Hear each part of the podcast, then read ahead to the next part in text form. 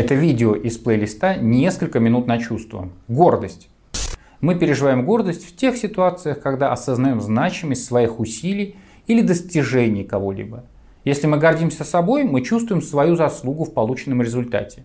Если гордимся другим, то причастность к его достижению. К примеру, мы можем гордиться своими детьми, когда ощущаем, что они выросли такими, как мы планировали, и мы можем, например, гордиться собой, что достигли успехов в учебе, и считаем, что это очень значимо. Гордость связана с оценкой ситуации или человека, как достойного одобрения отражает индивидуальные ценности человека, которые, в общем-то, воплотились в нем самом или в ком-то другом. Поэтому люди гордятся очень разными вещами.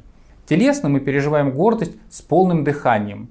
Мы расправляем плечи ощущаем себя больше. Мы вытягиваем шею. Если к гордости присоединяется унижение, то возникает чувство превосходства. Гордость содержит одобрение и позитивную оценку. Уважение переживается как расположенность и сближение с человеком, к которому оно обращено.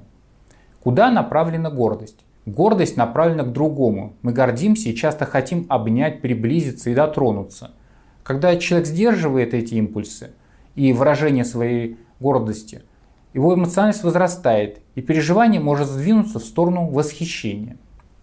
Противоположностью гордости будет стыд, о котором в следующем ролике. Напишите в комментариях, насколько эти градации чувства соответствуют вашим ощущениям. Возможно, вы добавите еще какие-то градации и опишите их. Это поможет нам расширить палитру переживания. Спасибо.